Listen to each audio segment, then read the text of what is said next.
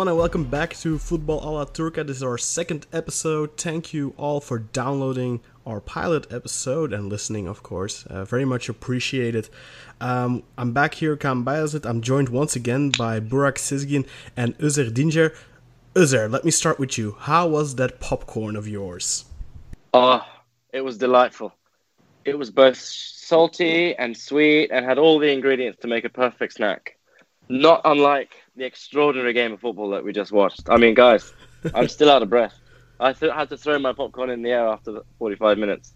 It was just extraordinary. And and you, uh, Burak, any nails left?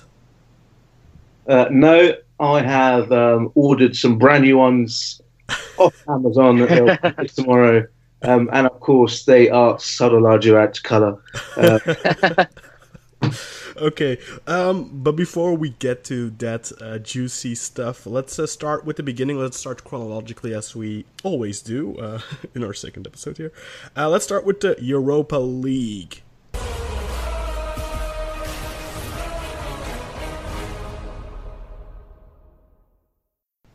So, in the Europa League, uh, we had two games this uh, past Thursday. Both Fenerbahce and Galatasaray were in action. The first match was at 1855 Central European Time. Zenit took on Fenerbahce. Fenerbahce, of course, go heading into this match with a one-goal lead, but Zenit ended up winning this one 3 to 1, which edges Fenerbahce out on aggregates 3 to 2. The only goal from Fenerbahce came through Mehmet Topal. Was a really classy strike from him that was at the time to tie things up 1-1, but. Uh, Zenit went up and over uh, Fenerbahce in the second half. Sardar Azmoun, the Iranian uh, striker, was man of the match, I would say, with an assist and two goals. Um, Burak, how did you experience this game? So this was from the, the comfort of my sofa, and basically, you know, one 0 down after four minutes. I thought, here we go.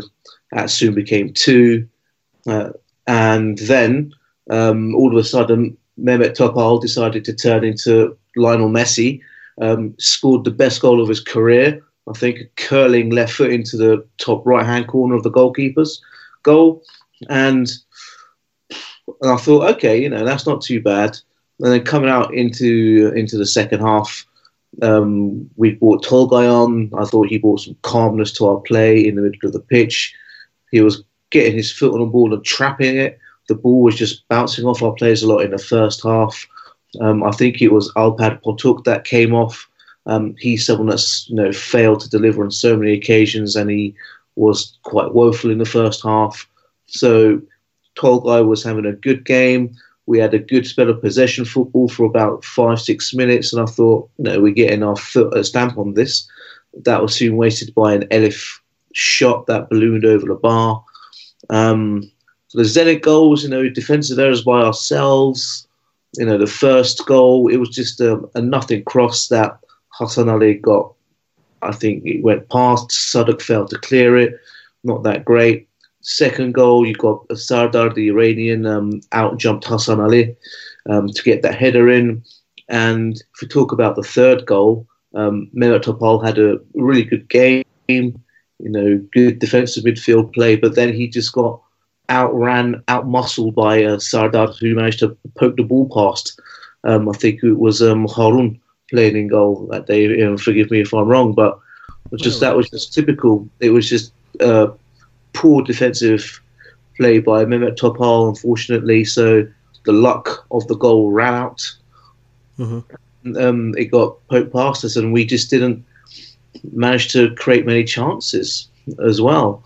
Um, like I say, for some reason the ball just keeps was bouncing off our players. No one could just put their foot on the ball and trap it, or it would just bounce off their shin or something. Um, nothing to do with the ground, you know, perfectly good um, ground to play football on, but disappointing to to go out. You know, I was I was feeling quite positive going into the game, and then the first half performance made me think, hmm, I don't think we have a chance unless something special happens that special something happened with Mehmet Topal, but we were unable to uh, capitalize, unfortunately, and um, out we go.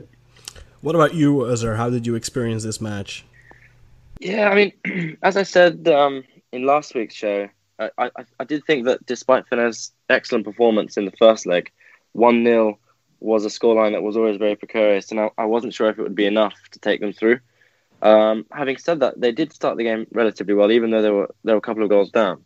I mean, the football they were playing were actually was actually quite impressive at times towards the end of the second half, and they really deserved um, the goal that they got in the end. But Topal, who had been playing so well and um, had the icing on the cake with his goal, just had a moment of madness, really, along alongside the two defenders who were either side of him, and it was really a defending comedy of errors that led to the to Azmoun's se- second goal. And it was a shame, really, because all the hard work the team had put together over the one and a half legs until that point was just sort of thrown away.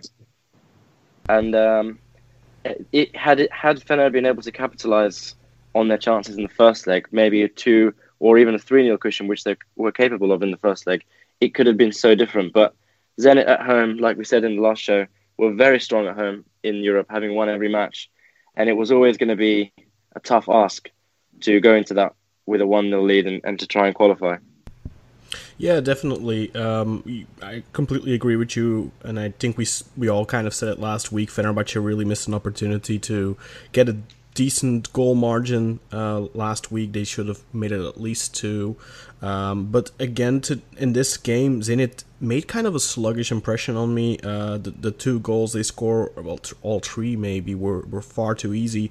Fenerbahce were, in terms of possession, uh, the dominant side. They, they, I think, in terms of just playing on the ball, they were better. But the, the, the goals they conceded were just far too too easy.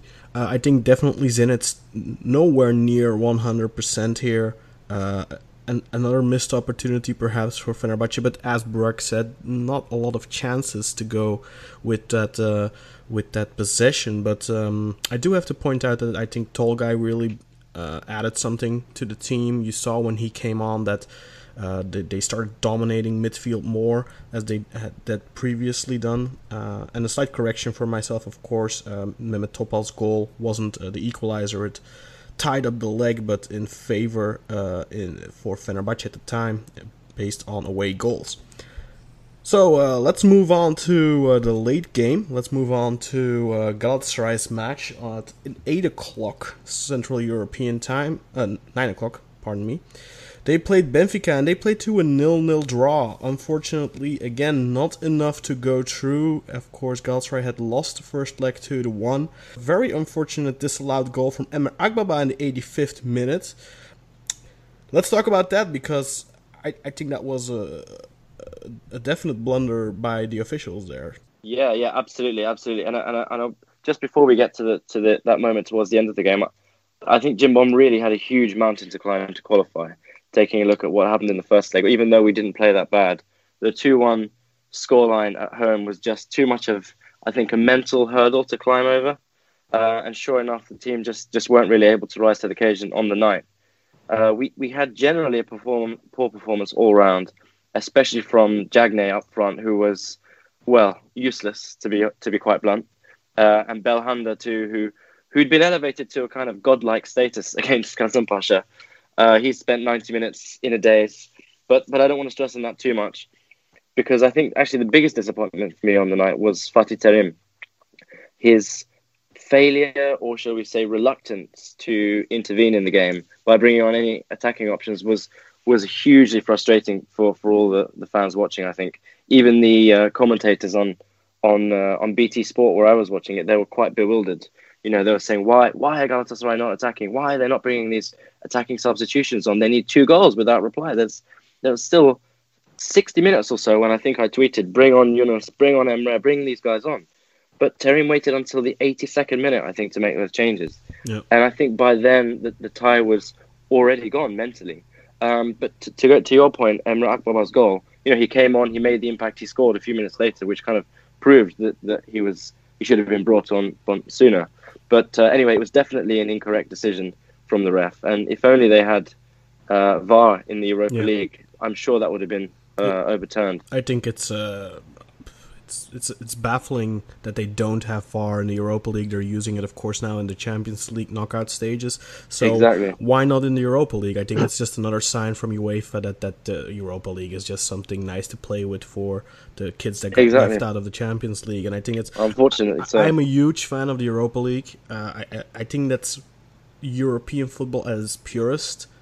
Uh, obviously, everyone wants to play Champions League for the money, but when we're talking about what is European football, I think the Europa League comes much closer to what it epitomizes than the Champions League. So I, I really find it a shame that the the UEFA kind of treat it as their ugly little stepchild. Um, but maybe I'm just trying to get into Fatih Terim's head here. Maybe his idea was, look, if we score, it's going to be very difficult for us to hold out because Benfica are, are a great home side. They're, they have a great home reputation.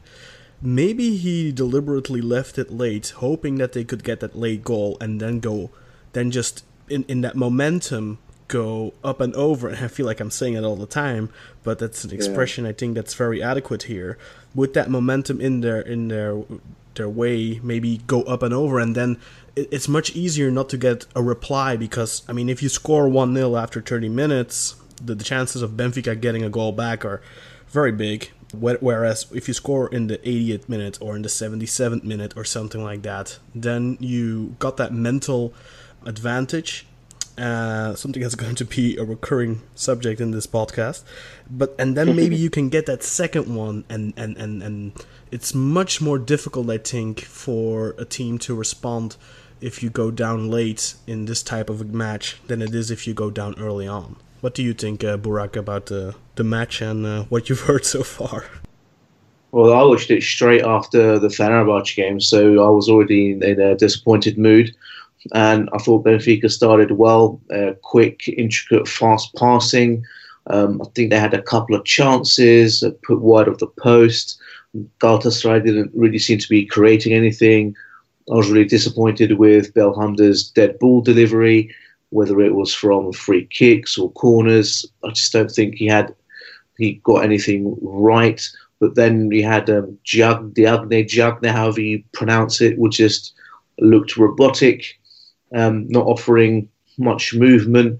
But you know that could be because he wasn't getting the good service that he was used to was used to Kasım Pasha from Trezeguet. But um, it's just a shame. I mean, like like Ozzy and Khan, like you said yourselves, I was just thinking, just get some subs on. You know, why wait till the 82nd minute around in 60, 70, 80? Nothing happened. And I looked on the bench, it's like you've got Emre Akbaba, who's was in amazing form before he unfortunately got injured. He can change a game. You've got Yunus Akgun, who's full of pace and running and that youthful fearlessness that could have caused some problems. But Mhm. it was a case of perfectly good goal disallowed, unfortunately. Um, Fatih Terim came out and blaming the referees afterwards, and I thought, well, you know, you can't really can't really say that. You should have made the substitutions a little bit earlier. But maybe he did gamble, like you said, and he thought, let's try and get a late go goal and then go completely balls out attack, um, all out attacking to see if we can grab the second one. But if that was his game plan, obviously it's backfired, and unfortunately we've got no more Turkish teams left in Europe. And I, I like to echo what you said about the Europa League being European football at its finest, where you can go to these obscure Yeah. uh, grounds and stadiums, like somewhere like somewhere random in Switzerland or like Poland, you know, Iceland, places. Norway, you know, really like Europe. Yeah. Belarus, exactly. Uh, yeah, but that's that's the unfortunate conclusion, I think, and, and it's been a very disappointing European campaign for all Turkish clubs. Um, Besiktas, Fenerbahce, Galatasaray having a very average European campaign. Başakşehir wetting the bed again, uh, and of course Akhisar. That was always going to be tough. I mean, you know, Yeah. getting drawn in pot four, in, instantly going into the the, the the group stages. That's always tough for a team like that. We saw it a couple of years ago with uh, with Konyaspor 2. That first season in Europe is just so difficult. Um, I can't really blame them, but a, a team like Başakşehir, for me, they need to do more. They need to carry their weight more in the coefficients. Um, Yeah. that's the biggest issue I think in the last three seasons they've or, or four seasons even I believe uh, they did decent like average one season they had that uh, half decent Europa League campaign. I think it was last season where they mm. did really well in the Champions League qualifiers went out against Sevilla but then went down to the Europa League group stages. And it, it, apparently the Europa League group stages are be- beneath them because they just played their B team the entire time. Um, so I, I, think for that's another one of those things with Başakşehir. It's very difficult for them to win any sympathy. I think from new fans if if you do that kind of stuff. Um, but unfortunately, the past couple of years we had we had Besiktas keeping the train going, uh, but now this season really not not a single one of the the Turkish clubs delivering. Uh, beyond expectations, and, and then we have our worst uh, coefficient year in, in seven years, guys. That yeah, is... I mean that that really is uh, pathetic to be mm-hmm. honest with you. With with all the, relatively speaking, the money that's coming into Turkish football, the players who are being signed, the, the new stadia, you know, this that it just it, it doesn't ex- doesn't make sense why we're why we're regressing, why all of our clubs are regressing in football.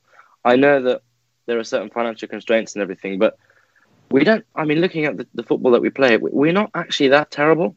I mean, Galatasaray and Benfica, there wasn't a huge gulf between them.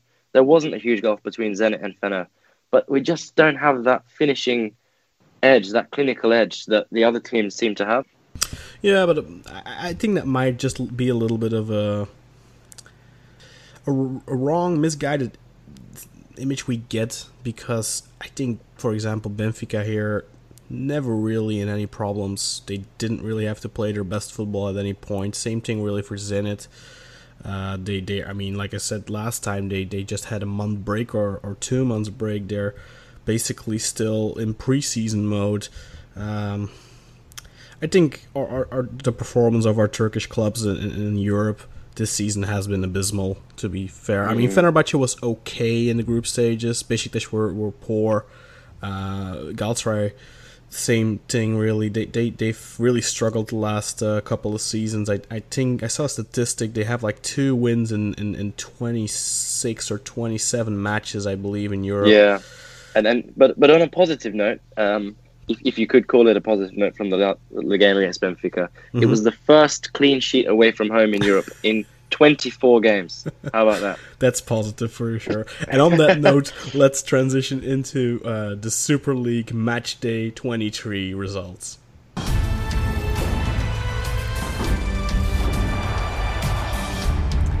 On Friday, let's start with uh, Göztepe and uh, Trabzonspor. This match was played at 9 local time. Göztepe lost this one at home 1 to 3 to Trabzonspor. Goals here coming. Deniz Kadah equalized from the penalty spot in the 71st minute after Hugo Rodallega had scored in the 27th. Then Abdul Kadir Parmak, not Abdul Kadir Kadir Ömür, another Abdul Kadir, scored with an emphatic finish. Uh, was really a great goal. One to two after 73 minutes, so just two minutes after Göztepe had equalized, guys. And then in extra time, Kadu scored an unfortunate own goal. Again, that was Abdul Kadir who uh, crossed in the ball. I'm not sure if that was uh, Abdul Kadir Parmak or if that was. Ömür. I don't know if Ömür. It, it was. It was in fact Parmak as okay. well. Yeah, he was involved in in that goal as well. So that's uh, the fifth loss in six matches for Göztepe. They they did get a win a couple of weeks ago against Alanyaspor. If you guys remember that uh, tremendous overhead kick from uh, Nabil Ghilas. And then, of course, uh, there were two penalty shots in the first half on, on Cameron Jerome. I'm sure Burak will uh, wave those off. complete. yeah. And then uh, and there get was a bin, Cameron, get in the bin. and there was also a disallowed goal from from Trabzonspor here. But um, what do you guys think of this match? Uh, let me start with you, uh, Özer. I'm I'm very concerned about Göztepe. Uh, I know they've just reappointed Tamer Tuna as, as their coach, which is interesting given that he parted ways with the club just just under a year ago. Um, I, I really want them to do well and to stay in the league because they add so much colour and passion and flavour to the Super League. Um, they have the highest attendance ratio of all the clubs in the league. They're building a new stadium, so the future is bright for Göztepe, and it would be a huge, huge setback if they were to be relegated. Um, but unfortunately, they're just not being not getting the results that they they're looking for in the last couple of months. So hopefully, Tamer Tuna can can turn things around. What about you, Burak? What's uh, what's your opinion on the match? I thought uh, Abdul Qadir changed it um, com- completely. Just you know the goal and the assist. He goes step out in a worrying run of form, and they only won one of their last six, and they've lost the other five. So it's good for us, good for Fenerbahce because we go moving above them in the table. Um, but like you say, you know, uh, like we mentioned last week, uh, good club um, heritage, uh, good fan support, new stadia. Would be a shame if they went down. But I just think their their run of bad form caught up with them. Um, Trabzon just proved a little bit too much with Rodallega. I think he's on what nine or ten goals now, and um, with twelve already, I think. Twelve. Um, He's yeah. catching up with Diagne then. Slowly but surely. Yeah. Slowly but surely. I think Abdul Kadir uh, Parmak is, is one to watch as well for the remainder of the season. He's got uh, six in fourteen, I believe, in, in across the league and the cup, and he's just going from strength to strength. Yeah, I mean, this this is the thing with Trabzonspor. There, they really do have uh, they've been bringing up those young players that the, that the big clubs really haven't been doing. Um, we've of course we see some some kids with uh, with Galatasaray on the bench and such, but not really getting those chances, and, and Trabzonspor have been successfully implementing those new kids every year. Uh, Yusuf Yazıcı a couple of years ago, of course, I'd look at their over last season. Now this guy, and of course the goalkeeper Uğurcan. So that's really something that uh, that should be commended uh, for when it comes to Trabzonspor. Uh, unfortunately, they can't really translate that in consistent performances because I mean, this was a good, solid win for them, but then, of course, it comes off the back of a, of a 2 0 home defeat against Alanyaspor. So that's kind of the story with Trabzonspor. It's, it's up and down a lot. Um, there's definitely a lot of potential in that team, there's a lot of talent, but to find that right mix, uh, it continues to be a struggle for them, and, and they really haven't been in it in the title race since, uh, I believe, 2011. Um, when they finished uh, third in that uh, was it 2012? Sorry, uh, when they finished third in the the super final season, and then of course the the, the year before, uh, where we're not going to delve too much in that to that. Um, but let's move on to the next match: Çaykur Rizespor against Yeni Malatyaspor. This ended 3-0, perhaps a little bit of a misleading scoreline, but Atif Şeşu gets the scoring started in the 27th minute. Him again, Burak, uh, and then. Prejuce Nakoulma and Vedat Muriqi get goals in second half stoppage time. So, um, really an, an, even match, I, I would say. Uh, fifth win in six for Çaykur Rizespor. They've been unbeaten in 2019, so that other result was a draw, obviously. They got 12 points in the first half of the season, and they're already up to 16 now in just six games in 2019. So that's uh, more than a doubling of their point tally. Uh, Gökhan Akan with several uh, crucial saves, uh, including one right before the already relatively early uh, 1 0. That wasn't the 7th minute, I believe. Sorry, I think I said 27th. Um, there was also a penalty call for Malatyaspor that was first given by the referee in the 75th minute. That was at, when it was still 1 0. Uh, but that was overturned after he consulted VAR. Uh, let's start with that one because that's probably the biggest talking point out of this match. Uh, Burak, did you see and what did you think about the decision on this penalty? Well, I thought I've seen them given and not given. Um, the foot was quite high, and there was a little bit of follow through. And I think anywhere else on the pitch, um, the ref would give that as a foul. So I'm thinking, well, if it happens in the, the penalty box, what's the, the difference between it happening, let's say, on the halfway line rather than in the penalty box? So I thought it could have gone either way, um, but it's what the referee interprets it to be, whether it was dangerous play, for example. And for me, I would have let, let the penalty stand um, just because I've seen penalties given for far less this season in, in the league. Okay.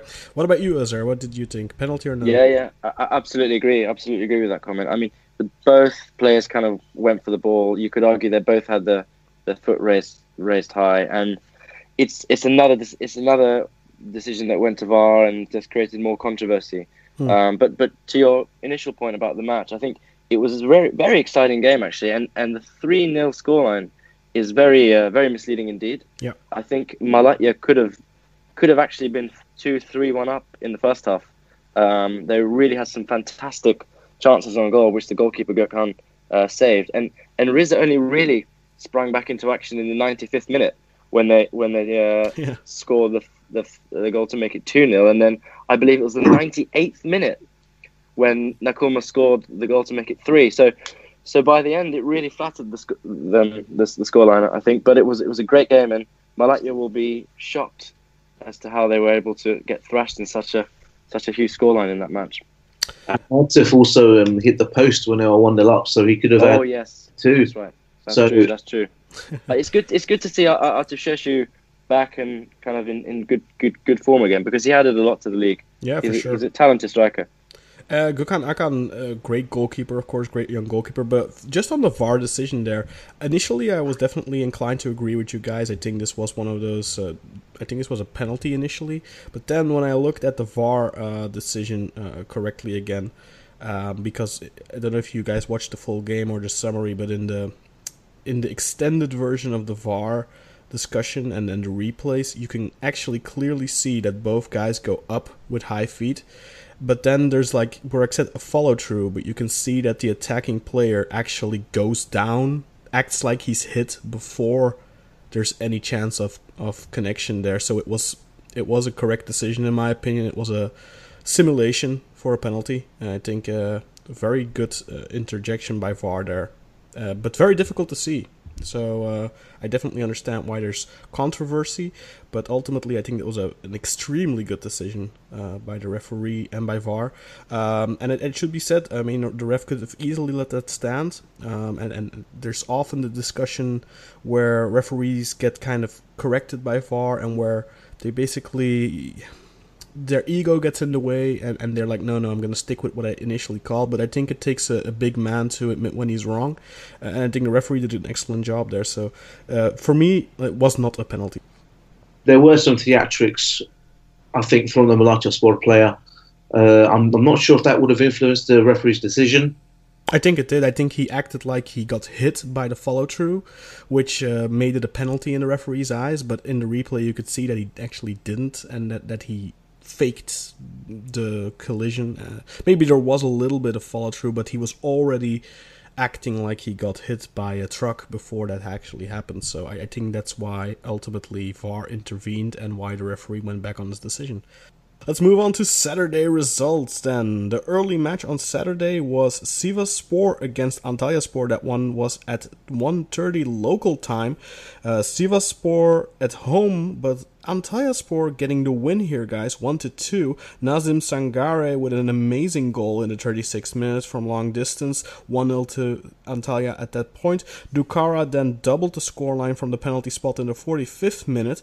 And Aruna Kone pulled one back in the 65th minute. It's the first win, for Antalya in 2019. Kone and Mert Hakan both had big opportunities to score after the. Uh, 2 1 uh, goal by Kone, but uh, the scoreline uh, reads 2 1 2 at full time, of course. So, uh, don't know if either of you caught this match. It uh, was pretty good as well, I would say. Yeah, this is this is another one where the, the scoreline doesn't quite justify uh, the, the gameplay from the from from Sivas in this case, because like you said, they had two 100% goal chances that were missed, and really probably the fair result from this match would have been a draw. But I'm very happy to see Antalya uh, get back to winning ways. Um, the Sangare goal, though, wow, that was Yeah. absolute an absolute worldie. If if there was a if uh, there was a competition for goal of the week, that definitely would be a contender. For sure, but there's a couple more I think that uh, that could Yeah. make lay claim to that uh, title. Uh, but he, including me, some from tonight. Yeah, uh, Nazim Sangare for me, uh, one of the revelations when it comes to Antalyaspor. Not the most exciting team, but he's definitely one that always uh, stands out in a positive way. I think. Um, what about you, Burak? Do you have anything to add about this match? I think Kearney really should have uh, grabbed the equaliser. Mhm. Uh, he had some very chance, easy chances. I'm, I've seen him put those away when he used to play in the Premiership, so I'm quite surprised that he missed those. And no qualms with the, the penalty decision either. Just I think that was an open Yeah. and shut case. hit the guy from the from behind, and there wasn't any, let's say, um, arguments uh, to say why have you given this. So at least we have like a an easy penalty decision for a referee to give as well. yeah, exactly. Um, moving on to the midday match that was Alanyaspor against Pasha, and this one ended in 3 0 for Yalçın and his guys. Papis Cisse getting a brace in this match in the 7th minute and in the 53rd minute, and then uh, Josef Šural scoring just before full time in the 89th minute. This is 19 points in 12 matches for Alanyaspor under uh, Sergen. They already have 13 points in the second half of the season. 11 goals in 17 matches for uh, Papis Cisse, the former Newcastle United man, of course.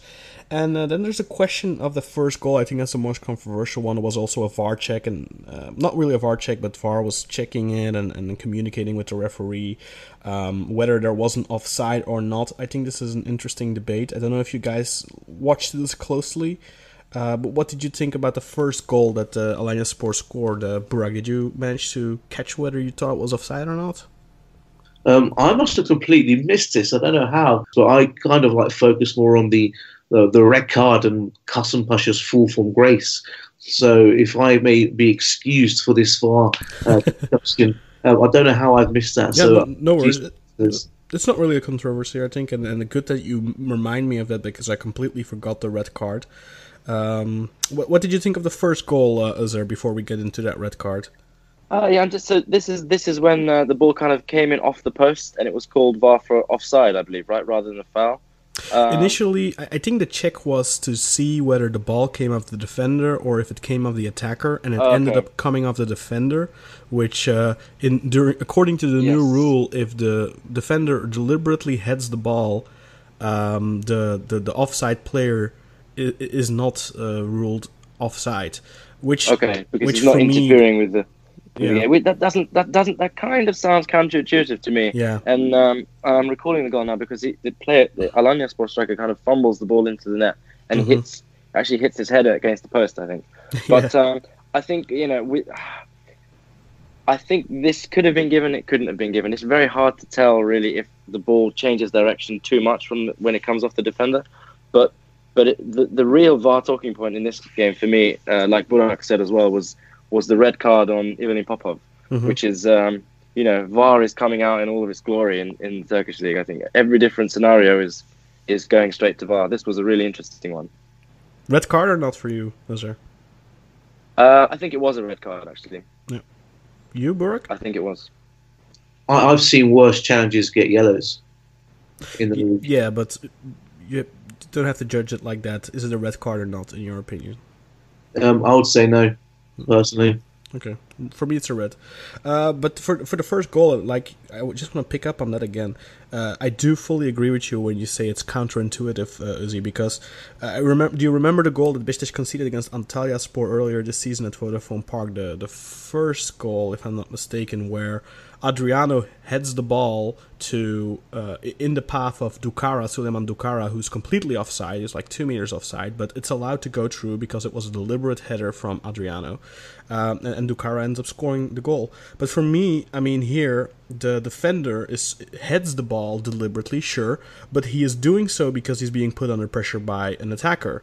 So for me, this should be not, not this should be offside in my opinion, this is offside. Obviously, according to the rule book now, since this change, this to me, which makes absolutely no sense because it's completely counterintuitive, this is not offside. But I can't wrap my head around it just yet. This, for me, that's offside, but yeah.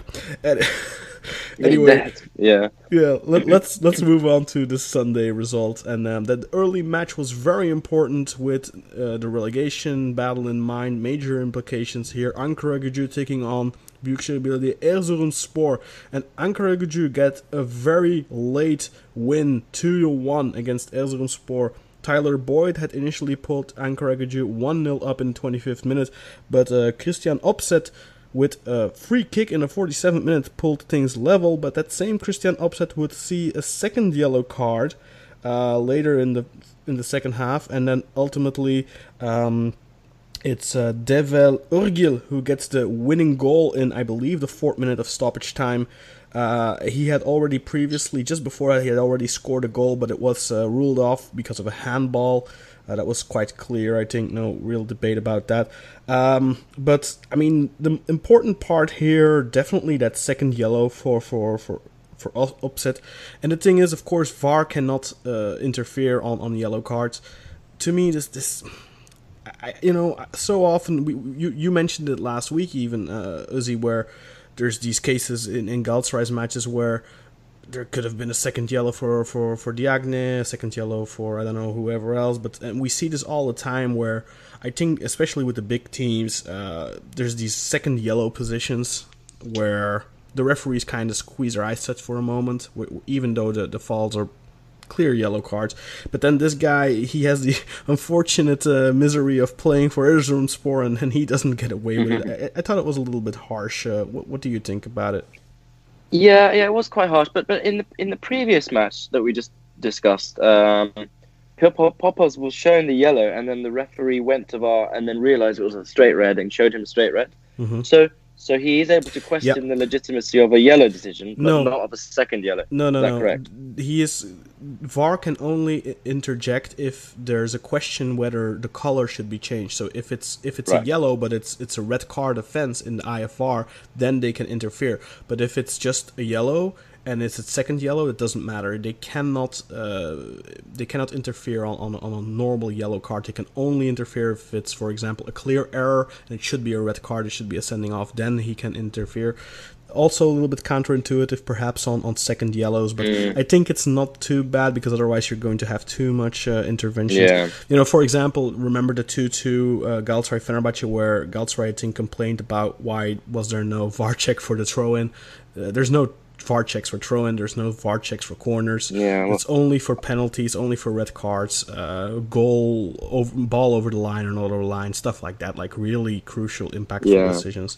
Well, I, have actually wiped that, that derby out of my mind, so I don't remember anything of that. So uh, okay, okay. Well, Burak, you, you surely remember. In this game, I, I, I the, the, the, it looked like the two players were really crashing into each other at speed. Mm-hmm. Um, so there's, I guess that makes the referee's decision a lot more difficult. Yeah. What about you, Burak? What did you think of the the, the, the second yellow for uh, for Opseth? I thought it was a, a, second yellow. Like you say, we've seen these second yellows go mm-hmm. punished far too often. There probably should have been one tonight, which we'll get to, I'm sure, when we talk about the game. Um, like you say, I think Jadner should have maybe had a couple of like second yellows to go into a red. But like I say, maybe there is the you play for one of the, the bigger teams, you get a little bit more protection from the ref who kind of, you know, goes Jumiot to those situations. Yeah. He looks away, and you know, your lowly Erzurumspor, you know, you know, you're famous for yeah. being old and having that song by Ibrahim Erkal. So, what can you do? But what do you think you get? What, what what's your personal opinions on second yellow card? Should there be a little bit more leeway, or is it just the same thing as the first yellow card? If you if you would give it as a first yellow, you should give it as a second yellow. I, I think in the interest of consistency, you just have to give it yeah. based on each position. If it's a yellow, if it deserves a yellow, it should be awarded a yellow, irrespective okay. of whether it's a second or not. Unfortunately. I agree. And also, just a shout out to Tyler Boyd for his back heel flick goal. Um, you should definitely look that Fantastic up. Fantastic goal. Line. Um, we wouldn't expect that from a Kiwi. So no, no, absolutely brilliant goal. It was, it was Didier Drogba esque. It really reminded me of the goal he scored against Real Madrid in 2013. It was absolutely effortlessly classed. Yeah, don't forget Demba Ba against uh, Trabzonspor or Ludovic uh, Giuly yes. in the Champions League. I, I, oh, yes. The first one I can remember. Um, but let's move on to the midday match. Konyaspor against Kayserispor. A very surprising result for me here. Konyaspor losing at home 1 0 to Kayserispor. Deniz Türüç getting the only goal in the match in the 59th minute. Um, and, and not as you would expect from a set piece or anything like that, just to play goal from open play. Uh, first loss for Konyaspor in 2019. They had previously won twice and drew three times. Now they have lost once as well. This is the third win in a row for Kayserispor, and they are still unbeaten in 2019. Feisty match, uh, I think. There were a couple of penalty shouts for Konyaspor in the first half. Uh, a disallowed goal from Kayseri as well. Um, in the first and in the second half. Both were for offside, and Skubic hitting the bar, uh, but also offside. Was this a deserved win, uh, Burak? What do you think? Well, you know my thoughts on on Kayserispor. Um, Shamil got the assist. I don't like that guy. He's got a horrendous haircut as well, and um, it's just um, there was an incident where I thought that Umut Bulut went in with his studs on a Konyaspor player. Um, that adds to you know what you, you mentioned about the match being a little bit feisty. Um, I think Fofana just didn't come to play, unfortunately, this this game. Um, for some reason, he played so well against Fenerbahce last week. Um, kind of had a little bit of a dip in performance. I'm not sure if it was, you know, the physical nature that, that got to him, but uh, I don't know. It, it's tough to say. Both uh, teams haven't had good chances, and having seen the highlights and not watched the full game, um, you've got to say it was um, always going to be on a knife edge. You know, one 0 takes it home. Mm-hmm. Um, so uh, I'm, I'm going to say it probably is, is deserved if you if you, you took your chance. And Skubovic did it at the bar, but he said it was offside. Um, yeah, it was it was a very late call from from the linesman. To, yeah, they're instructed. They're instructed to wait long so that if the it's a goal and it turns out it wasn't offside, that VAR can still award it. Uh, now, if he immediately flags and, and, and, and the referee disallows it, then you can't really go back on the decision. Mm. But if mm. you let the the play go, uh, the goal and, and the goal happens then. Of course, if I mean if you're already gonna gonna flag and you're then then players are gonna stop defending, and then they can claim, hey, wait, we stopped because the, the flag yeah. is up. So that's why they do that. It's also okay. with Farsa. Um, okay, uh, so what do you think? Uh, justice uh, served here? Kayserispor, the, the rightful winners, uh, is he? Yeah, I mean, they're, they're experiencing a mini resurgence under uh, Hikmet Karaman, mm-hmm. and they're playing some interesting, neat football. Uh, in in this game, I, I suppose uh, they, they had some they had some good chances, so they probably on balance deserve to win. I was actually quite surprised at how uh, Konyaspor, how little Konyaspor really really showed up front. I, I, I expect them to do yeah. to be much more solid at home in front of Me their too, fans. Yeah. Yeah, definitely. There are very few uh, opportunities for Konyaspor. Uh, to the credit mm-hmm. of Kayserispor, of course, and they were the more yeah. dangerous side, I think. So, for me, uh, uh the rightful winners of this match, and uh, and they're gonna be uh, a tough nut to crack going forward. They're, they're in good form. Let's move on to the main events of Sunday night. let's start with uh, here, because this is probably the least interesting match of the two. This was initially started already on Saturday. Only five minutes were played uh, due to um, snowfall and, and, and bad vision.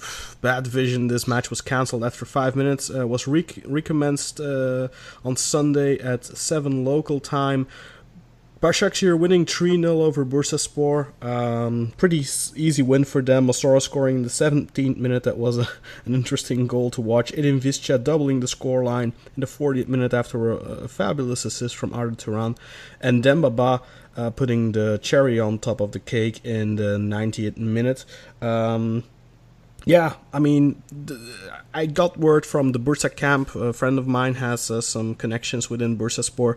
They were very unhappy about the match being postponed. They were adamant that the match could be played on Saturday, and, and according to them, it was really uh, here pressuring the referee into canceling the match, which I found quite interesting, but ultimately uh, the, the, the, weather conditions didn't seem to be all that much better on Sunday, and, and Başakşehir didn't have any problems with, with Bursaspor. Um, of course, you could question how mentally prepared uh, were Bursaspor. I mean, you go into a match and, and, and you're ready to play it, and then it gets stopped after five minutes. It's, it's sometimes it's difficult, I think, then to recharge yourself for, for the match the next day. And of course, uh, Galatasaray have huge uh, experience with this. Their their iconic win over Juventus in similar uh, circumstances, but at least that one was justifiably um, postponed. But what did you guys think of the the postponement of this match initially, and then the result? I think not really a surprise though. Yeah, I think the surprise wasn't much of a result. Bursaspor, unfortunately, have become quite toothless this season. Uh, so anything other than a Başakşehir win would have been a surprise for me. As for the conditions, I mean, sure, it was snowing, but it wasn't. I don't think it was worthy of being postponed or, or cancelled the match. I think there was a thin layer of snow, but with an orange ball and and, and you know just a little bit of attempt to clear it from the sides from the touchlines, I think the game could easily have been continued. Definitely seen football played in worse. What do you think, Burak? Uh, same as Ozzy, I've seen football played in worse conditions in, in Turkey and in England. Yeah. I think Başakşehir, with all the, the money they have, could afford some underpitch heating. Yeah. Or- Right, exactly. I think that's the thing we should really address. Exactly. There was no Mhm. preparation, no attempt to, to make the pitch No, playable yeah. beforehand. I mean, Galatasaray put a put a, a sail on their pitch uh, because they played the night, right. initially played the night after, of course. Uh, but you could see the difference. I mean, I, I posted a, a, two pictures I took almost simultaneously. Of course, the timestamps are, are going to differ because uh, the Başakşehir match start, started five minutes later. But I basically switched back and forward between the games and, and took uh, print screens. And these stadiums are, I believe, 28 kilometers apart, and, and the difference in, in, in pitch quality uh, was was was ah, mind-boggling almost. I mean, one looked like a, a skating range, and the other one looked fine. I mean, Galatasaray's pitch looked fine. Uh, pitch looked like it had f- frozen even more overnight. I guess you can't really put a sail on it once it's already that full of snow, maybe. But I don't know. It felt uh, a lack of professionalism from from Başakşehir, I think. Um, and, and and the result, of course, no big surprise here. Uh, Başakşehir comfortably winning. Bursaspor in deep deep trouble. Uh, they're they've moved into the relegation zone now because, of course, Ankaragücü moved out with that win. And uh, let, let's move on to the next match. Galatasaray against Akhisar was played simultaneously. Obviously, didn't start five minutes into the match, uh, and the only goal in this match comes very late in the 90th minute. Fifth minute of five minute stoppage time It was well fourth minute. Uh, Kostas Mitroglou getting the goal here. Well, uh, the first thing I, I want to talk about uh, with you guys because this is something that was uh, a big subject uh, among uh, fans from other clubs mainly. Uh, were the five minutes warranted? Uh, Uzi, let me start with you. What did you think? Were, were was it a five minutes extra time type of match? I mean, I'm firstly, I'm still, I'm still celebrating that goal. I'm still reeling. It's like it's happening in right in front of my eyes all day. It's been playing He's playing dancing and the playing. Chertaki right I'm now. still dancing. I'm still doing exactly that. If only we had a video over here. Um, well, as to the five minutes, to be honest with you, um, at the time I might have, I might have even challenged the five minutes. I was, I think I was pleasantly surprised. Let's put it that. Yeah. way, that the referee had given us five minutes. I don't recall any long periods of injury or any extended VAR decisions in the second half to warrant five minutes. Yeah, I don't think there were any VAR interjections in this match at all. and I thought, and I and I thought to myself, uh, you know, with five minutes, that's that's still a lot of football to be played in that time. Mhm. If only, if only some hero, some hero could just rise and score a goal. That's Milan all I was praying for. and it got to the 90th minute, and I thought, oh god, this is this was a straightforward game, straightforward three points on paper that I had yeah, playing sure. against the the rock bottom team um, in the snow, the whole romance and drama of the snow of Istanbul. And I thought, listen, Cimbom loved the snowy games. It's a shame that we're going to throw away this great record uh, today. Uh, we had the whole mysterious injury with with uh, Ndiagne before the match, which Mhm. which is still unresolved, by the way. yeah. Um, we had 45, 50 crosses in the first 90 minutes. Most of them aimless, weren't going anywhere a lot of each other. possession. Exactly, exactly, exactly. Cross and hope, hit and hope football. Um, a lot Just of a- possession, a lot of neat plays Just a midfield. wink to my say. friend Nima, by the way. I stole that off of him. and uh, and it was it was you know reaching a real point of frustration in the 90th minute, and Mhm. and focusing now on Kostas Mitroglou. He he made a few classy passes in the second half, but Yeah. he did miss a sitter in the first half, a real sitter. In And- the, and in the and I second could- half too, I think. Uh, in the second half too. Yeah, yeah. And you know, I could just hear, I could just hear the hot lashings of criticism from fans after the final Mhm. whistle. Yeah. Oh, this guy missed. We've got Diagne, we've got Costas. No, you know, they're both firing blanks. We've signed two duds. You know, he can't even score against the bottom team. Blah blah blah. And then, 94th minute, just like the like the mythical phoenix rising from the ashes, he shoots and scores and, and a goal of heroic importance. I mean, Amazing was just celebration too. amazing, amazing celebration. Yeah. All the all the players, the subs came on, ran down the, entire pitch. bench. Yeah. like like they Yeah, won the league, but it's completely justified, I think, because Yeah. had they dropped two points here, it might have been over for them for the title challenge, and now they keep their hopes alive. Uh, Burak, Absolutely. what did you think of, of the match, and what did you think of the five minutes uh, of stoppage time? Um, I wasn't able to get to catch the whole match. Um, the five minutes, I thought that's that's a bit generous. That's like, you know, almost like the Fergie time. I thought it's Terim time. You know, it's got it's got a little bit more than he should. And then I remember I was watching the end of the game. I remember texting you guys saying, you know, you know, saying, can they put it off?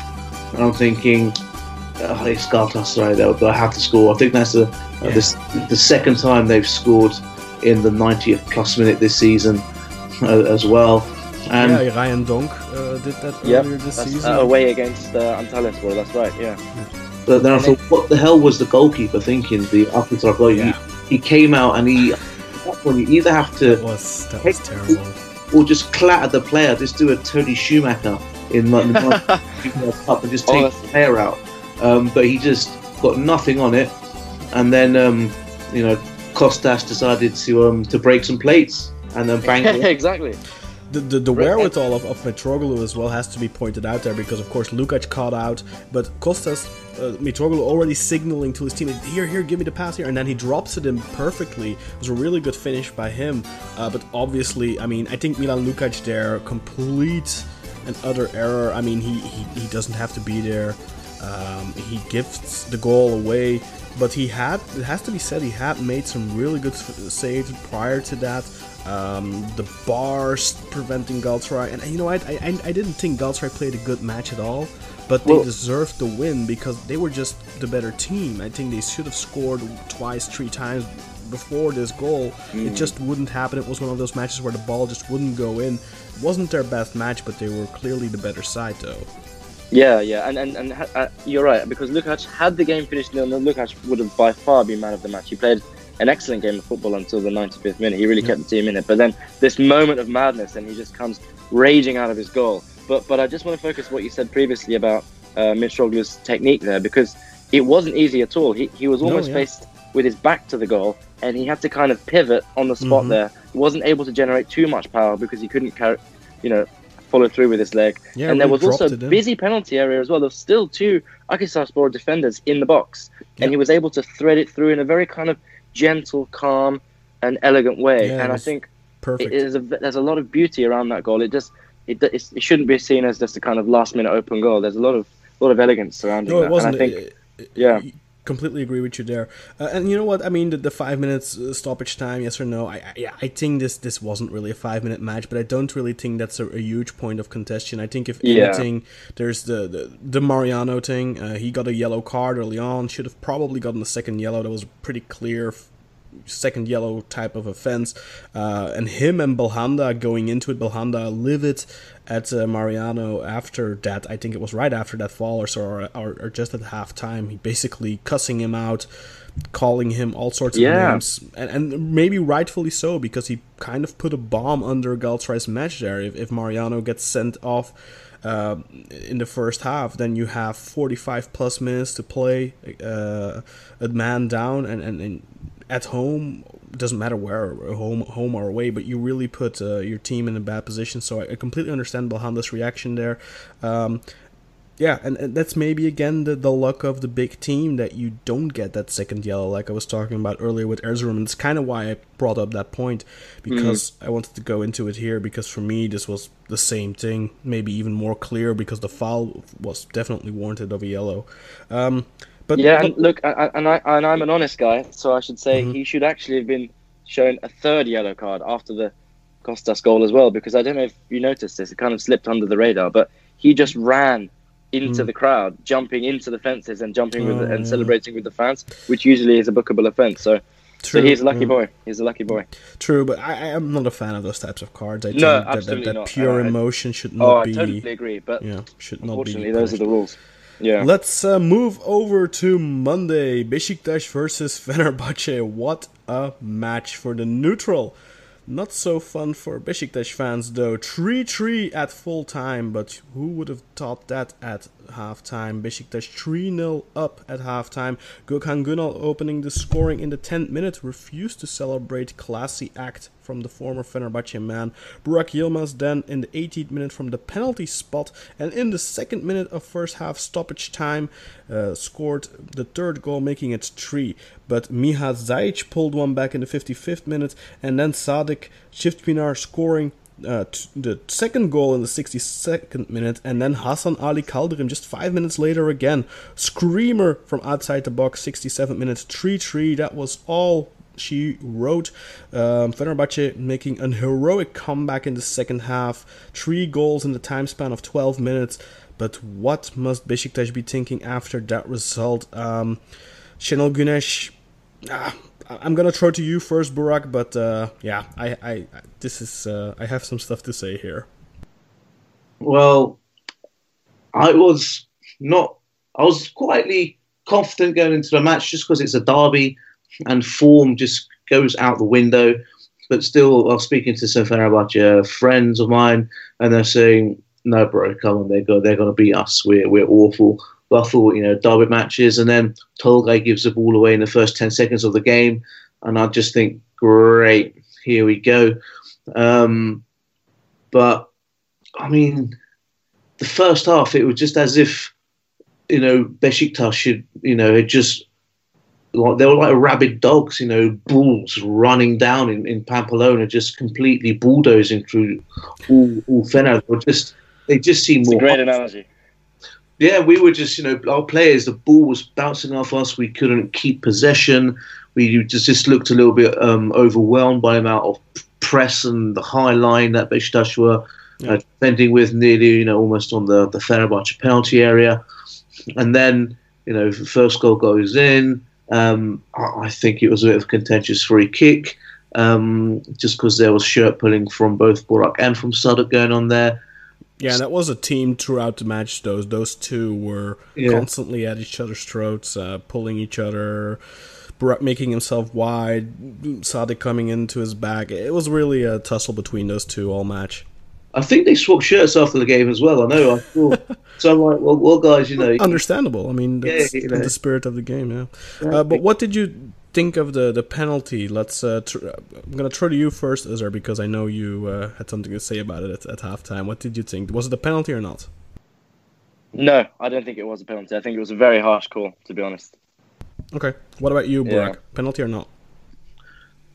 I, I thought it was. I think it's that's that's going to be a, a foul anywhere else on a pitch. As well, it might not get the VAR treatment anywhere else on a pitch.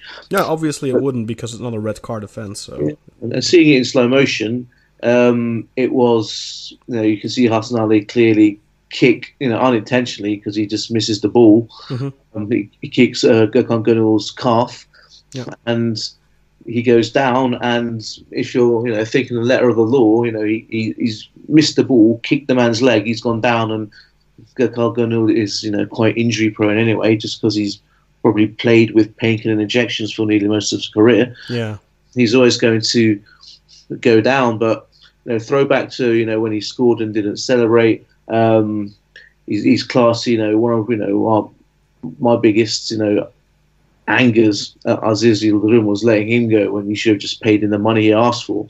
So, um, but yeah, I think I, I, that's a penalty to me. I have no um, objections. I don't feel wronged or anything by the referee's decision uh, to go to VAR and double check it. It was just, you know, Hasan Ali was just too late, and that just happens sometimes. Yeah. yeah, I fully agree. I mean, um, this is a clear fall anywhere else on the pitch, like you said. Uh, th- this is the thing with penalties, though. Uh, fans often have this inclination of, is it enough for a penalty? But that's really the wrong mindset for a referee. That's that, that can be the mindset going into a penalty situation. And I think too often before VAR, you had referees who were kind of in the spirit of the match sometimes not giving a penalty, not because it wasn't a clear penalty error, but because it wasn't deserved. I, I, sometimes I feel like uh, referees play uh, the, the judge of a game or who deserves something. But no, it's it's whether it's a fall or it's not a fall, black and white. Uh, yes, as a referee, you have to have empathy, you have to feel the spirit of the game, but that does not apply when it comes to red cards. Does not apply when it comes to to, to penalties. I think um, even yellow cards. Okay, I mean sometimes you have these referees or other incomplete uh, dicks and give yellow cards for everything, like we saw a couple of weeks ago with Fenerbahce, which was absolutely ridiculous. I think I don't remember who it was against, but it was constantly yellow, yellow, yellow, yellow, and it's just that that's not the right way. But it's not the right way either. I think where you go and ignore clear falls. For me, clear penalty, um, not the that not the biggest fall, obviously, but it's a fall in the box penalty, uh, quite clear. There were also VAR checks on Gökhan Gönül's goal and on Sadik's goal. Um, for me personally, I, I, don't think either goal should have had a VAR check. I don't really know what that was for. I didn't go and check on the Gökhan Gönül goal, but he did go and check on the Sadik goal. And um, I mean, for me, Sadik just goes up, jumps higher. Yes, he he's kind of in on his on on, on think I think it was Dorukhan's back or something, but it's football. It's to be some physical contact for me. He wasn't leaning on him, he wasn't pushing him. So, correct decision there, too. I don't know what you guys thought about that uh, VAR check and. I mean, what what what was going on in the mind of the, the of Cüneyt Çakır who was in the, the VAR room? What do you think, Ozzy? Uh, honestly, I, I have no idea. I mean, neither of them deserve to go to VAR. I don't think, and they're, both kind of killed the the uh, the spontaneity of the moment there, I think.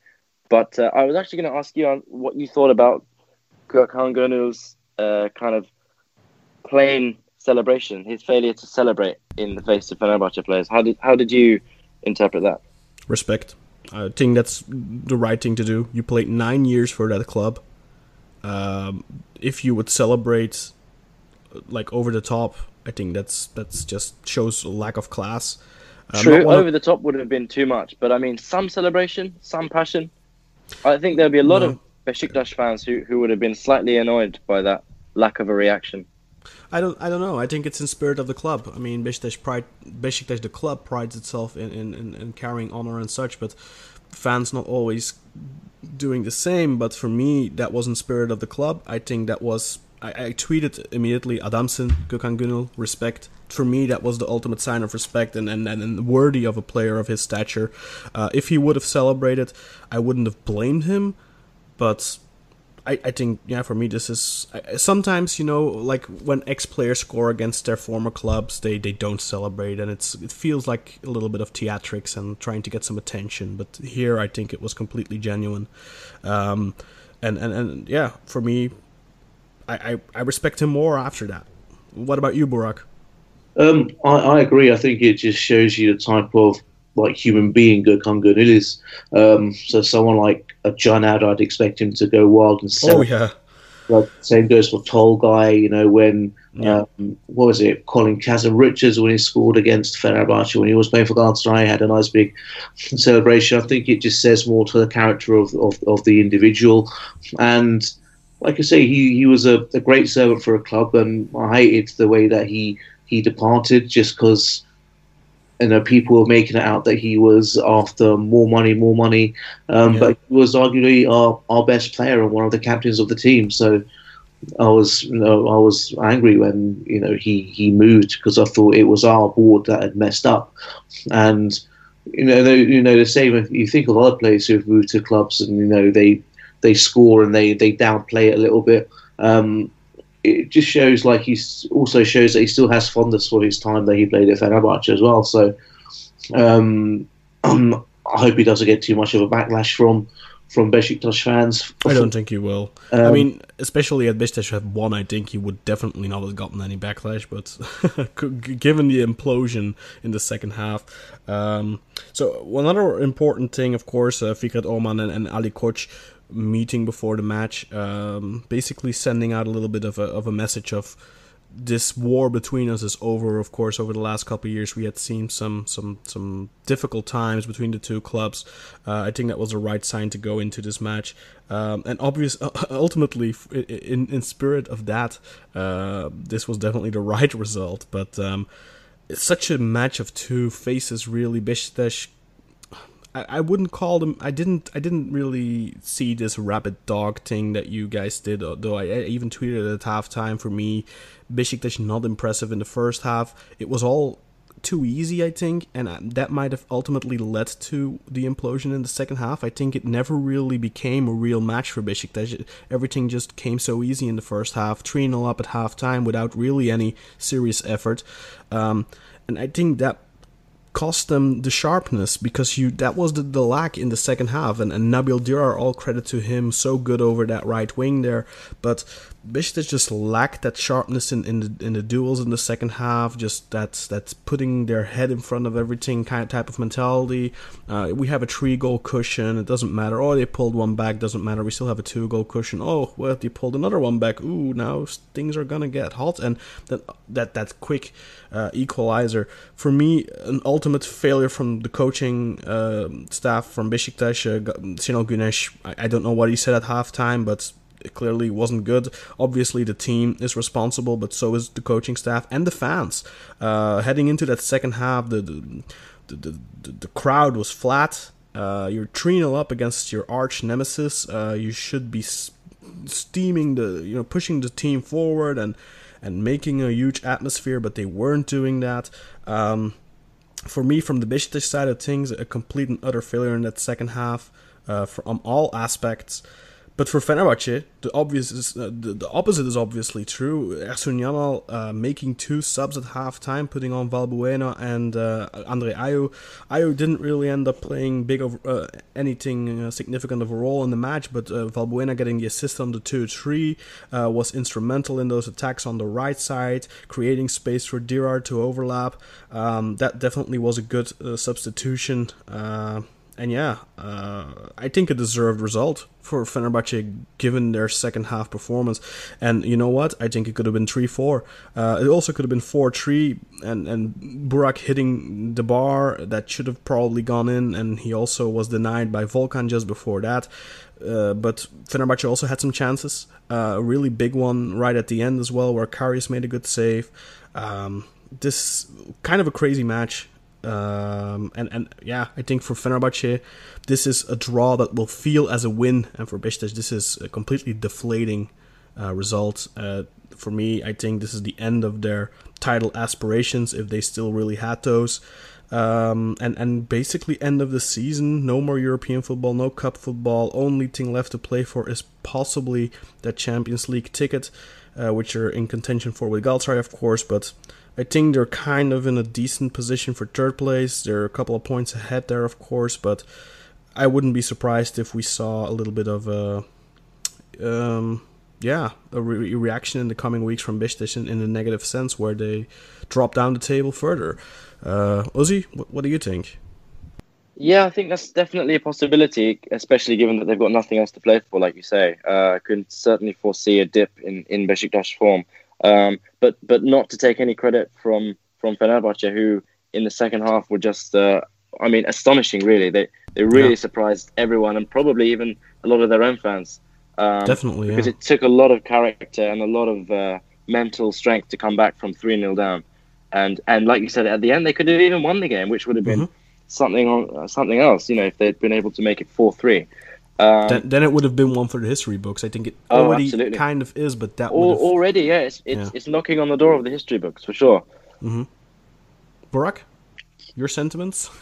well, I I don't know what Ersun Yanal said to players at half time. What was in their half time oranges? What kind of guzzles they had, or whatever happened, but. They just came out of the trap second half, and I was like, "Oh my days! What's what is happening with this team?" Uh, we got obviously Ayew came on, and we had Valbuena came on. Valbuena straight away with his trickery, this little French magician who's just delightful yeah. on the ball.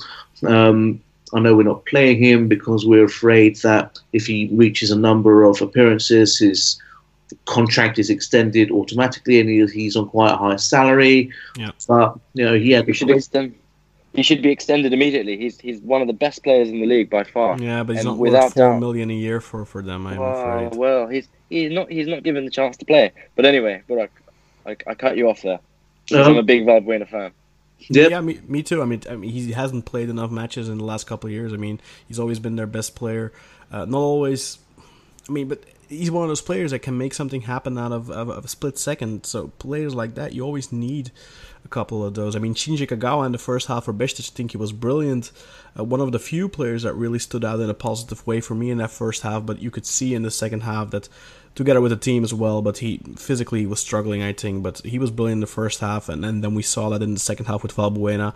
Uh, Nabil Dirar for me, man of the match, though. Yeah, Do you agree?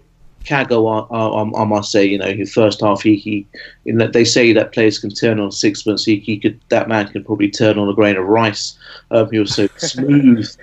he played and, and effortless, and he just made made the game look so easy. And Mhm. I think when we started to man mark him a little bit with a little bit more physical presence, um, it helped, and the fact that he he tied out as well in in, in the second half. Um, I don't know how it would have happened if Ljajić wouldn't have been suspended. You know, would Kagawa have started? And No, I don't think so. I don't believe so. I, Şenol Güneş is. For me, I mean, he was, of course, brilliant in his first year. He was uh, good in his second year, but these last t- two seasons have just, just been burning the, the the candle at both ends, and it's time for him to go. I think after for me, this result is enough. This this should be the end for him. I've been saying this for a couple of months, by the way. I, this is not something I'm just saying because of this, but f- the- story of Şenol Güneş at Besiktas is done. Is finished. It's time to move on. He needs to go to the national team uh, or whatever. Uh, personally, I mean, I would, pr- I think a guy like Aykut Kocaman would be better for the national team, even because I think that Şenol Güneş is starting to get at that point in his career, 65. I don't know. I think he's a little bit out of touch. Um, and and yeah, for him the story is over at Besiktas, and, and, and this again sh- showed that. But there's been so many instances this season, and I think this kind of also epitomized the season for Besiktas. That's three 0 up, and then suddenly, yeah, I mean, I don't know. It's uh, obviously a disappointing result uh, for for Besiktas, but not just that. I think on, on a much deeper level, there's so much wrong in the club. I mean, this team has plenty of good players, but they're not getting it out of it. There's a mental issue that's been there since the beginning of the season already. Um, and also the reluctance of, of Şenol Güneş. He plays clear favorites with certain players. Uh, he he he has this tendency to destroy other players' his confidence. He's done it with numerous players already, uh, new players. Jeremain Lens, for example, if you compare him at this time at Fenerbahce and then you watch last season and even this season, I mean, this season he's finally starting to get some chances now, but I mean, if he would have gotten consistent playing time from the beginning and, and gotten the feeling that the manager was 100% behind him, I think we could have really enjoyed him. Now he's almost now he's 32 years old, I believe, uh, and and basically kind of wasted two years of his prime just because Şenol didn't really know. Eh, I don't know if I'm liking him. Uh, maybe I like Babel more. I like Quaresma more. Uh, blah, blah, whatever. Uh, that's the end of my though. But uh, yeah, I'm, I'm, I'm done. I'm done with him. Exactly. Another interesting note, though, guys. Exactly a year ago, exactly a year ago, Beşiktaş won three to one at Vodafone Park against Fenerbahce, and I want to point this out because three times in the last four years, Beşiktaş and Fenerbahce have faced each other on match day six and twenty-three. I mean, come on, Dun, guys. dun, dun. the calendar commission obviously this is not a random draw. It's it's selected but ah, come on. A little bit of change it up a little guys. Come on. Next season i don't want to see fenerbahce Beşiktaş on match day 6 anymore. Um but anyway I've, I've, I've been talking so much. Sorry for that. Uh burak do you have anything else more to add? Obviously for you big moment so Yeah, I mean, I thought Miha Zajc grew into the game quite well. He was absent for the first half an hour. Then he started to get his foot on the ball towards the end of the first half, put some good passes. He's got a good delivery on him, so that'd be good. I bet the Slamak Yeah. was probably thinking, where was this guy? Um, Set pieces were really good, I thought, and dangerous. But he also had that position in the, and I don't want to turn this into, well, he should have had a red, but also another second yellow situation where he clearly could have gotten that card in the right at the dead of the first half where he makes Ooh. a pretty nasty foul on on Miran. Lucky uh, boy, lucky boy. Yeah. but I mean, no excuses. Besiktas have absolutely yeah. no excuses here. Um, I mean, if anything, if, there, if, this was before the VAR era, I don't think Besiktas would have even gotten that penalty. So, yeah. And Fenerbahce, we so far this season, we've only scored five goals away from home. Mm-hmm. And now three in one. That's uh, another feather on Besiktas's cap. yeah. And we just need to talk about, you know, Hasan Ali Kaldırım's absolute thunderbolt. Yeah, that guy doesn't score any, uh, doesn't score a, a regular goal, does he? Doesn't do tap-ins. Um, and you know he's he's been affectionately renamed um, by by me. He's um, he's not Hasan Ali Kaldırım. He's Hasinio Alizano Kaldırimovic. Um, he's the best left back in the world, and I'm I'm delighted that he's. Um, I, am applying for a job to be the masseuse of his left thigh at the moment to keep it fit for the rest of the season. And I thought when that goal went, I I, I lost my my cool. Yeah. As you can imagine, you know, we've been decimated in the first half, we've come out and scored twice. Mm-hmm. And the ball just passed out the Hasan Ali, and I'm thinking, go on, son, have a go. Have, have a shot, you know, think big. Um, and, you know, he aimed for the moon and he reached the stars. So. Mm-hmm. Yeah, two great goals for, for Fenerbahce today and on Thursday, of course. Uh, not maybe his career best because Hasan has got a couple of really good ones, but it's probably going to be contending for that number one spot, especially given the circumstances. And like you say, it did, it did feel like a win just because of the yeah. the way our season's gone so far, and we we come back from a three 0 deficit to get to three three, almost win it, and of course Besiktas almost won it as well. And then we head into our next game at home to Rize, who are in a great run of form. But you know this hopefully has has galvanised the team and I just want to say credit to the travelling fans as well. Um, I think there was around about 2,000 who were just, you know, in great voice for the whole game. So, you know, the, the support on the road has been great, but for tonight in it especially. Throughout the season, Fenerbahce, the home support has been fantastic. Uh, they, the, the, fans have really re-embraced the team despite the fact that their results have been so poor. But uh, you know, I mean, for years they were already kind of trying to push Aziz Yildirim out, and, and now with Ali Koç, there's finally that um, re-embracement of their, their club, and, and their support has been fantastic, I think. Um, but we're going a little bit long, guys. So, uh, any objections if I move over to the standings? No, no, go for it. None for okay. me because we are not in the final three. okay, moving on to those standings. Uh, Medipol Başakşehir still obviously the leaders uh, after 23 match days with 51 points. Galatasaray in second place now with 45 points, 6 points behind the leaders. Then there's a 5 point drop off to Besiktas with 40 points, who are in third place, and they're 4 points ahead of Trabzonspor, who are in fourth place. Besiktas still go to Trabzon, by the way, so that's quite interesting. Then we have in fifth place uh, Malatyaspor with 34 points. Konyaspor also have 34 points. Of course, they lost, and so did Malatyaspor. Antalyaspor moving in, sneaking into the top 7, 32 points now after their win uh, this weekend, and then 34. 31 points. Uh, Sivasspor are in 8th place. We have Alanyaspor sneaking into the top 10, 31 points now and uh, that's the same amount of points as Kayserispor have after their win, also 31 points. Then a two point drop off to 11th place Kasımpaşa with their sixth loss. They have lost everything in the second half of the season, so they're logically stuck on their 29 point tally for the first half of the season, uh, and they're gonna have to watch out because relegation is coming for them, the relegation battle. Uh, Çaykur Rizespor continue their impressive climb. Uh, in the second half of the season, they now have 28 points and are in 12th position, but their momentum is surely positive, so they'll be out of that danger zone uh, real soon, I think. MK Ankara are then in on 27 points with you know, in 13th place, and Fenerbahce in 14th place now with 25 points, the same amount as 16th uh, 15th place Göztepe, sorry, and then um, we have uh, obviously Bursaspor who lost uh, this weekend against Başakşehir on 24 points. They're the first team in that bottom three at 16th. Erzurumspor didn't get a result, 21 points. They logically remain uh, one two last, and then Akhisarspor with their late defeat. Uh, they remain bottom, but they would have remained bottom regardless if they would have gotten that point or not. So that's the standings for week 23 of the 2018-2019 Super League season. No major surprises perhaps, unless you call the Derby result a surprise, of course. Uh, guys, I want to thank you very much for being part of the show once again. Um, let's briefly talk about reactions. Did you guys get any positive reactions on the, on the pilot episode? Oh yeah, indeed, indeed. We got a lot of positive feedback. Um, a good amount of downloads, which hopefully will increase as the episodes go on.